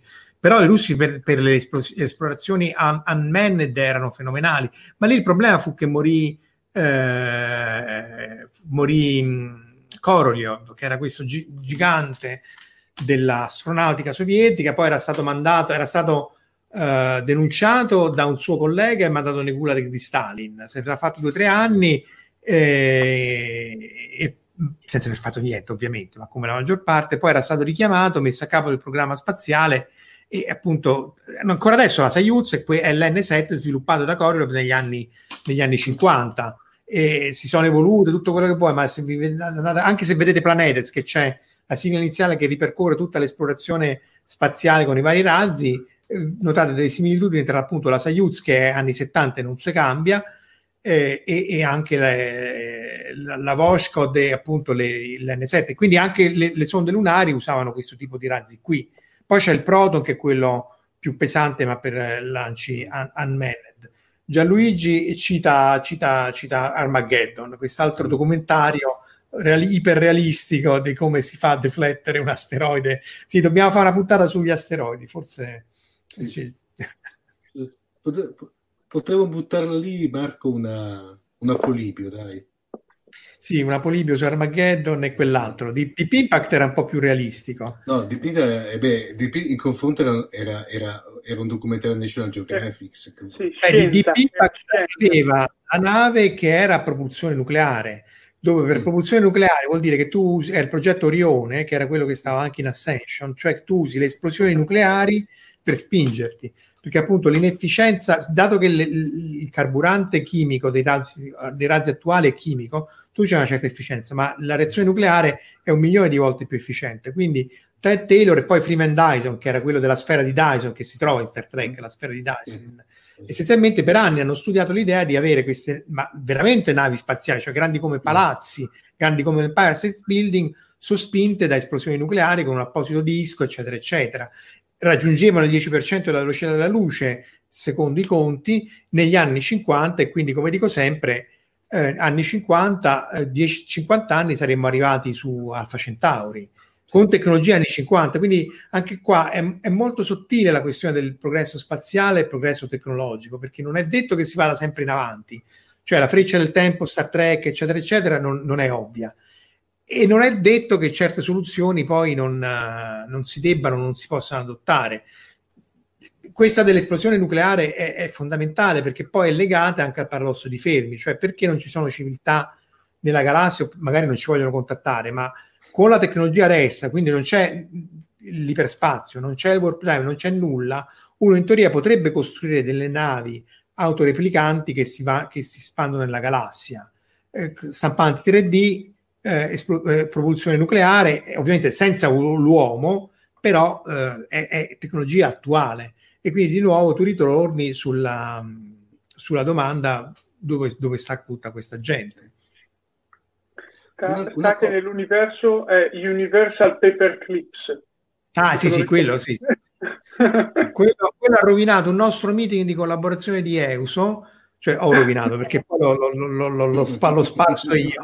Cioè, in realtà anche lì si vede che gli uomini sono tutti deficienti, perché tutti gli uomini stavano giocando Universal Paperclips durante la riunione e le uniche che non giocavano erano le donne o ragazze che fossero, hanno detto sì, figo, ma ci, ci gioco dopo. Invece noi tutti dementi a giocare come... Infatti, Jack O'Lantern sono droni spaziali autoreplicanti. Se, se, se volete perdere due o tre giorni, cercate Paperclips, Universal Paperclips, che essenzialmente è un, bo- è, è un gioco da browser molto semplice, ex- estremamente eh, addicting. Mi sa che quello che Ferusca è questo che dico io, è Ascension sì. eh, il razzo lanciato negli anni 50 che, ucciso, che la stagione 2 non, non c'è. No, non c'è mai stata. L'hanno, l'hanno, l'hanno... Per ovvi motivi non l'hanno fatta. Cioè. no, no, beh, no, per ovvi motivi. Secondo me, allora, l'idea era buona, peccato che poi è una sorta di, di, di, di, di Twin Peaks proiettato nello spazio, che poi spazio non era. Sì, che poi spaziano c'era 6, no? Quella, sì. l'attrice sì, che faceva 6. Sì, appunto, la, la cosa, quella è interessante Verusca. Infatti, eh, infatti, bisognerebbe fare una puntata con Verusca sulla parte femminile della, del, del, della fantascienza e dello spazio. Eh, ritieni di precettata Verusca. Eh, perché anche lì le interazioni tra le persone, anche i vestiti, lo, lo stile, eccetera, eccetera, era anni 50, no, secondo me era, era, una serie con potenzialità. Poi a me, voglio dire, quando hanno detto che quella era classe Orione, per me hai già vinto. Cioè il fatto che tu ti sei andato a prendere la briga di capire che le astronavi generazionali le puoi fare con questa cosa a propulsione nucleare, eh, per me cioè, va bene tutto. Poi, poi è completamente ininfluente per la trama, però... No, è, una serie che poteva, hai ragione Marco, poteva avere potenzialità, peccato che lì proprio l'hanno, l'hanno, lì proprio l'hanno chiusa, appunto, non hanno fatto neanche un finale posticcio. Beh, però il, il finale c'è, cioè il finale che poi in realtà quello era un esperimento, vabbè, e quindi poi quel, succede quella cosa lì, insomma, non spoileriamo pure Ascension, se no veramente ci ammazzano, però diciamo, peccato che chiudono così, però c'è una chiusura, che... non, è, non è lasciata se non sbaglio, um, M è su Marco Tadia è su Amazon, vero? Se non sbaglio. Sto cercando, sto, stavo appunto verificando dove fosse. No, è Netflix, io l'ho visto su Netflix. Sì, ma adesso non c'è mm. più su Netflix. Mm. Eh, lo so, bambina fa... mistica, Verusca. Ti ricordi la bambina mistica di, di, di Visitors che si nascondevano pure loro sul lato uh, lontano della? Ah, è vero, è vero, eh. è vero. Eh, una cosa, vedo... Allora, non c'è più, eh, non c'è più da nessuna parte. parte. Allora, appello di servizio per Lucia Nardi. La prossima volta, se eh, in chat magari ci comunica i suoi orari, la prossima diretta ci facciamo con lei a questo punto. Eh, perché no? Jack O'Lantern dice che dovrebbe stare su Amazon. Sì, eh, ma me lo però... ricordo anch'io su Amazon, una roba del genere. Perché, eh, la, perché ho guardato un po' su tutte, adesso verifico anche da qui direttamente Però, entrando, ma... Lo so che entra in, ba- entra in ballo uh, la pubblicità, su Infinity non c'è, no? No. La risposta dovrebbe essere figuriamoci se c'è, tanto è un colpo basso. No, non c'è più neanche su, su Prime, quindi è, è, uscito in Italia la prima volta su Netflix, era passato a Prime, sì. ma adesso non c'è più neanche lì. Forse su, eh, c'era stato anche un, una, all'inizio, inizio anche su, eh, su Forvid, anche, no, non però eh, non tra, eh, sottotitolato, in originale sottotitolato, non so se anche lì... Eh, guarda, ho cercato con dei servizi che ti fanno il check su tutto, su tutto il catalogo mm. di tutti i servizi e non c'è quindi non, non so più cosa dire. No, ahimè, eh, ahimè il, problema, il problema che si sta verificando con le piattaforme di streaming, che con diritti oggi c'è, domani non c'è più. Sì, e così mi, stai, mi continui a spoilerare quello che voglio dire nelle puntate di WOS, ma, ma va bene comunque. Che non ho sentito peraltro, non... è coincidenza di pensiero, dai. No, ma è eh, così, ma no, ma... è, così. Cioè... È, è così. Cioè il problema di queste piattaforme di streaming è che ti, ti impongono anche loro quello che vogliono. Eh, in Giappone noi ce l'abbiamo tutte, credo, Disney perché figurati, Netflix e, e Amazon Prime, però eh, i miei figli poi e anche la moglie vanno a da, da Tsutaya che è, eh, come si chiama? Il noleggio. Blockbuster eh, giapponese, il noleggio perché le cose vecchie, eh, le cose le cose di, di, di nicchia oppure le cose ben selezionate non ci sono. Che, secondo me è, quella è la grossa mancanza dello streaming attuale. Il fatto che tu, se vuoi andare a, recuperare il film Tesseo, la serie vecchia o l'Amazon Women, poi non, non, lo trovi o te lo tolgono, oppure guarda, vedilo entro la settimana prossima, se no te lo tolgo. Sì, tutto bello, però appunto... Cioè, vedi proprio che ci sono aziende come Netflix o così che adesso stanno cercando di farsi contenuti propri per evitare di dover eh, toglierli dal catalogo. Poi c'è chi in Italia li toglie anche dal suo catalogo sebbene siano suoi, quindi ti viene da domandare perché pago quei soldi. E mi riferisco a una piattaforma satellitare. Però, vabbè, Eh, no, ma il servizio, e... diciamo, come rapporto prezzo-prestazioni, tutti i servizi streaming, magari tutti insieme, sono tanti, sono... Uh, presi singolarmente, diciamo. Sì, diciamo, preso singolarmente li, li vale. Il problema è che non è ovvio che tu essenzialmente eh, eh sono andati falliti i, i, i negozi di DVD eh, e poi diventa raro trovare certe cose eh, ed è un peccato. Eh, sempre sullo spazio, non sulla base lunare, poi torniamo alla base lunare e chiudiamo perché siamo quasi un'ora e mezza, oggi non sgarriamo. Eh. Eh, c'è Marooned, che è un vecchio film con Gene Hackman eh, in cui loro si, abbandonati nello spazio, credo che fosse in italiano, si trovano con questa capsula Apollo in orbita attorno alla Terra e non riescono a tornare. Ed è estremamente realistico, cioè un gravity ante litteram senza tutte le, le follie eh, di A fisiche, cioè di mancanza di fisica che c'è in Gravity, eh, ed è bellissimo. Scusa, ah, Marco, sì, quello, sì. È, è quello che dopo, sì. esatto, è quello che dopo arrivano a, a recuperarlo anche i russi? Sì, sì, continua a fare spoiler, però sì, è quello. è un film del 69. No, no, no, in giro Omar su questa cosa. E poi l'altro film che no, di nuovo non è lunare, però si riallaccia ai complotti sullo sbarco sulla Luna, che ancora non abbiamo citato, è quello di Marte. Dai che lo sapete. Sì, sì, no, l'ho fatto vedere prima. No, no, no, no, quello su Marte, vediamo qua. Eh, no, no, Capricorn... no, ad Astra no, eh. Capricorn One. Ah, Capricorn, eh, ah, Capricorn, Capricorn, ma Capricorn One, quello lì, quello che ha dato il là praticamente sul, al libro, si è ispirato al libro di cos'è, Bill Kingsley, quello che diceva che aveva fatto Noi non siamo mai stati sulla sì. Luna, no? Eh. Sì, quello, vabbè, quelle sono tutte vaccate che non perdiamo neanche tempo a, a sbufalarle. Mm. Infatti Fabrizio ha scritto Capricorn, però quello è, un, è veramente un bel film. Mm. Cioè no, l'idea... Fatto che lì c'è una failure, quindi loro dove c'è tutta una serie di cose e loro fanno il fake eh, Mars landing, eh, mm. insomma, eh, perché comunque, beh, bella sceneggiatura, si, si riallaccia. Volevo dire che è partito un discorso sui visitors, non so per quale motivo, però... Perché mistica perché aveva citato Verusca la bambina mistica di Ascension. Io ho detto guarda che la bambina mistica anche ante litteram pure lei è quella di Visitors perché lì cambiò lo sceneggiatore. Visitors parte come una bellissima metafora del, del, del nazismo e del fascismo perché questi sì. arrivano e c'è un metagoverno che si allea a loro e fanno i collab- collaborazionisti più tipo Francia occupata. Sì. Poi cambia lo sceneggiatore e va, e va in bacca. E Billy Butt ci manca, Fabrizio. Eh, Stefano pure aveva indovinato con Capricorn One. One eh. c'è, c'è, c'è, gente in chat che mi dà del Tom Holland, non so se glorificarmi o no, però... però Visitors era anche come effetti speciali, insomma, c'aveva... Era, note- no, era notevole, era cioè, ah. conto dei tempi anche. Io mi ricordo che da piccolo me la guardavo, quindi in prima tv. Sono vecchio. Sì, sì, sì, era su Canale 5, no? no ma... Canale 5.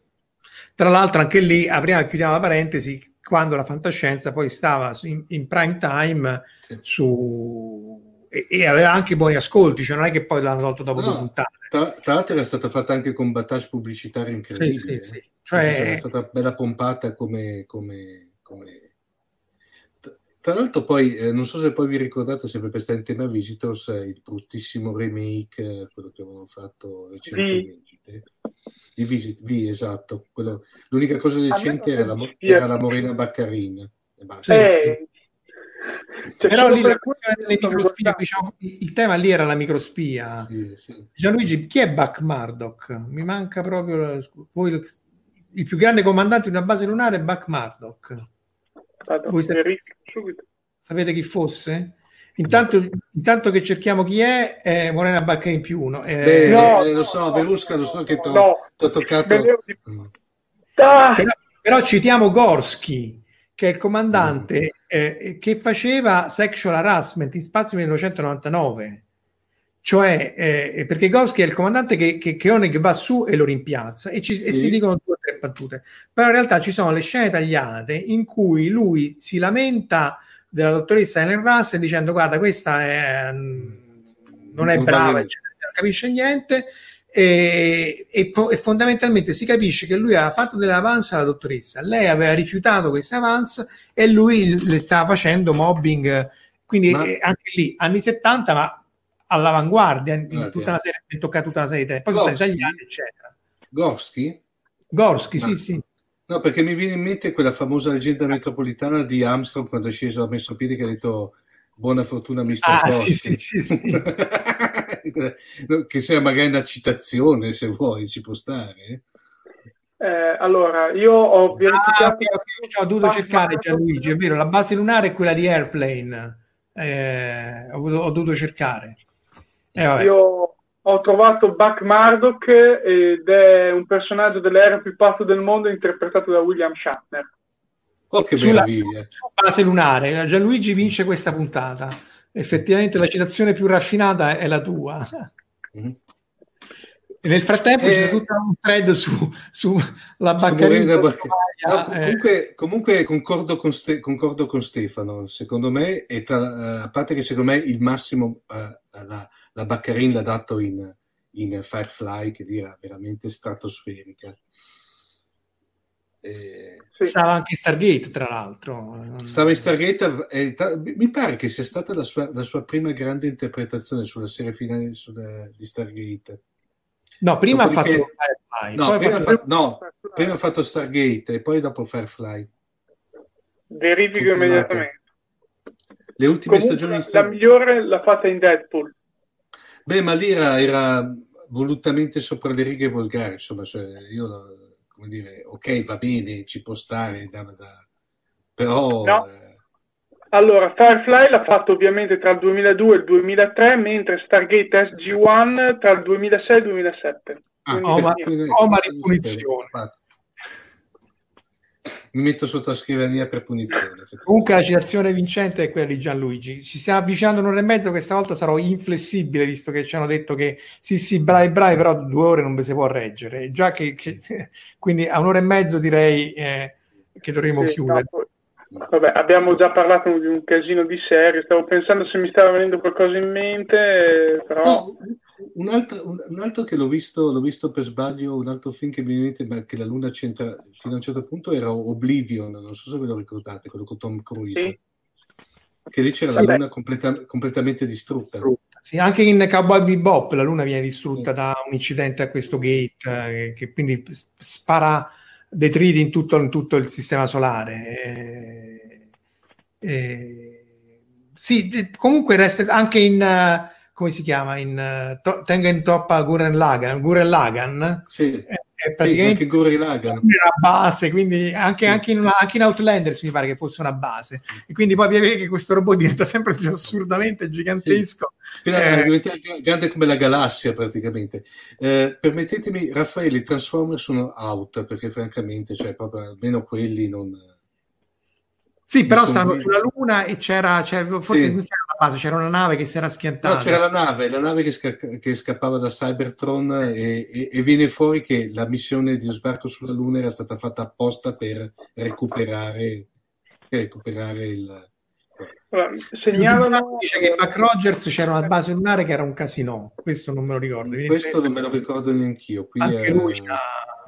Buck Rogers pure era, era molto trash, ma eh, Sì. vedibile la prima... Sì, Tra l'altro, tra l'altro nato sulle ceneri eh, di Battlestar Galactica, quella diciamo anzi di Galactica, quella originale, perché gran parte degli oggetti di scena erano stati riciclati. Prodotto se- sempre da Glenn eh, Eh, Anderson, Non si avevano butta niente. riciclato. Esatto, infatti. Salvatore cita Superman 2 e Verusca, eh, ah sì, Kryptoniani, è vero. E anche in Trigan eh, dice che viene, viene incidentata, è vero. Sì, ma anche, anche, se non vi ricordate, anche in Aero Sky praticamente tirano via uno spicchio di luna con la, con, con la crepuscolo degli dei. praticamente. Sì, ma la cosa comica è che appunto se fate il conto la quantità di energia, ma è ovvio che queste sono talmente trash che sono belle così, eh, la quantità di energia è, è talmente allucinante che non, non è proprio possibile. Eh, in Wandering Earth, se volete, Sì. è possibile comunque, ma anche lì ne avevamo parlato in una puntata di Fantascientificast. Sì. Eh, si cerca di dare una spiegazione su come riesce a, fa- a- a far lasciare alla Terra, ma se hai la tecnologia per far lasciare alla, alla Terra la sua orbita, hai la tecnologia per fare quello che vuoi. Titan 3, giusto, però sullo Titan 3 non c'era, c'era, c'era questa, co- la, la tagliava, la voleva tagliare in due, è vero. Sì. In Titan 3 la voleva tagliare in due, e in um, Yamato l'impero della cometa la distrugge per dare una lezione ai terrestri. In Akira non c'era la luna. No. Tessuto salta fino alla luna. Ah, non lo sapevo. No, nel fumetto non me lo ricordo. Nel fumetto, nel film no di sicuro. Non mi, cioè proprio non mi viene... Kira, Luna... È interessante anche, è interessante anche l'osservazione di Gianluigi che dice che Batman ha un alto bat rifugio sulla Luna. Beh, pure beh, figo. Anche lì un po' fuori mano, però voglio dire. Esatto, è prettamente dietro l'angolo, però. Ragazzi, temo o spero sì. per i nostri grandi ascoltatori eh, che dobbiamo chiudere. Eh, ultime, ultime parole ai condannati? Ma io grazie per avermi ascoltato, visto che ho fatto anche un po' di errori oggi, quindi è il bello della diretta, Marco. Comunque, la citazione di Gianluigi penso che vinca su tutti, perché Bat Murdoch effettivamente ce lo siamo. Ecco, Corrado dice che Tetsuo arriva in orbita per abbattere il satellite militare. Sì, però il satellite non era attorno alla Luna, era in orbita bassa. Eh, cioè, eh, eh, Raffaele ti chiede un'altra ora, io lo accontenterei a questo la punto. settimana prossima, allora facciamo così, la settimana prossima ora lo organizziamo per bene, però facciamo la, le declinazioni della fantascienza femminile con Verusca. Eh, poi sì. facciamo fine tube, vediamo se può provare la settimana prossima o no, però secondo me eh, la verve di Verusca è un peccato che sia con, confinata nelle, negli aforismi su Telegram, perché effettivamente... Sì, ma lei, lei, non vuole farsi riprendere, non vuole farsi vedere. Quindi... Eh, non si fa vedere, mette l'audio, voglio dire, non è un problema. No, no, ma, eh, ma Marco, ti ricordi? No, Marco, Marco, ah. Marco, Marco Sopra Viper Verusca, per cui si ricordi che c'è il famoso progetto ne mettiamo, ne mettiamo la, la, maschera di, di, di, di Fox davanti. Troveremo Bene. un sistema, d'accordo. Allora, eccolo qua. Ecco, vedi, oh, grande Marco, grande. Ecco, potevi restare così tutta la puntata e, avrebbe, e, i nostri ascolti ne avrebbero giovato sicuramente. Esatto. Se me lo dicevi mi mettevo la maschera di Guy Fawkes originale, non ci arrivavo adesso. Guarda. Prova ad andarci con quella per il Covid, eh, vediamo che succede. Esatto. quella è mancata, forse non si è visto molto. Va bene. Grazie ancora, eh, ci sentiamo la prossima settimana se tutto va bene su queste frequenze. Eh, mm. YouTube, YouTube che poi viene ripreso anche, vediamo come. E di nuovo, buona serata e buon fine settimana. Ciao. ciao.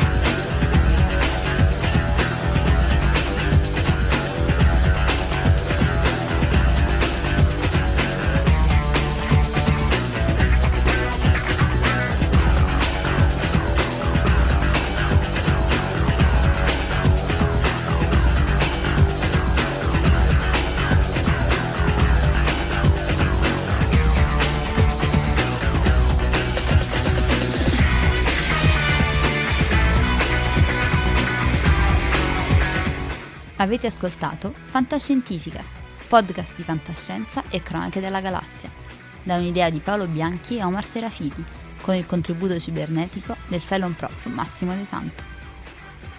Potete seguirci ed interagire con noi sul nostro sito fantascientificast.it, su Facebook alla pagina Fantascientificast, su Twitter sul profilo at Fantascicast sul nostro canale Telegram t.me slash fantascientificast, sulla nostra community Telegram t.me slash fsccommunity. Se siete particolarmente timidi potete utilizzare la vecchia, cara e affidabile posta elettronica scrivendoci all'indirizzo redazione at fantascientificast.it. Tutte le puntate sono disponibili sul nostro sito, su Apple iTunes, su Spotify e su Podbean all'indirizzo podcast.fantascientificast.it. Se volete, potete lasciarci una valutazione a 5 stelle su Apple iTunes ed offrirci una birra romulana o un gotto esplosivo pangalattico, sostenendoci tramite una donazione PayPal utilizzando l'apposito pulsante sul nostro sito. Fantascientificast è una produzione amatoriale. Non si intende infrangere alcun copyright, i cui diritti appartengono ai rispettivi detentori. L'autorizzazione SIAE 5612 I 5359. Nessun byte e nessun tribolo sono stati maltrattati durante la produzione di questo podcast. Alexa 4 e l'equipaggio di Fantascientificast vi augurano lunga vita e prosperità e vi danno appuntamento alla prossima puntata lungo la rotta di Kessel.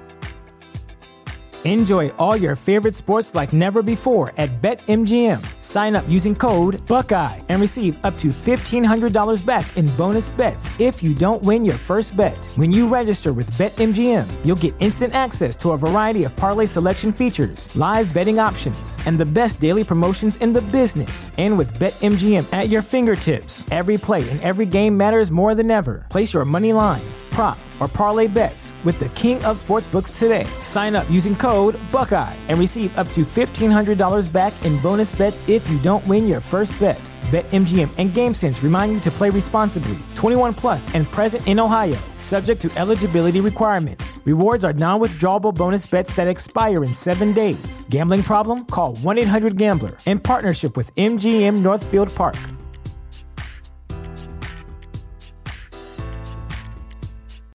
Save big on brunch for mom, all in the Kroger app. Get 16 ounce packs of flavorful Angus 90% lean ground sirloin for $4.99 each with a digital coupon. Then buy two get two free on 12 packs of delicious Coca Cola, Pepsi, or 7UP, all with your card. Shop these deals at your local Kroger today or tap the screen now to download the Kroger app to save big today. Kroger, fresh for everyone. Prices and product availability subject to change. Restrictions apply. See site for details.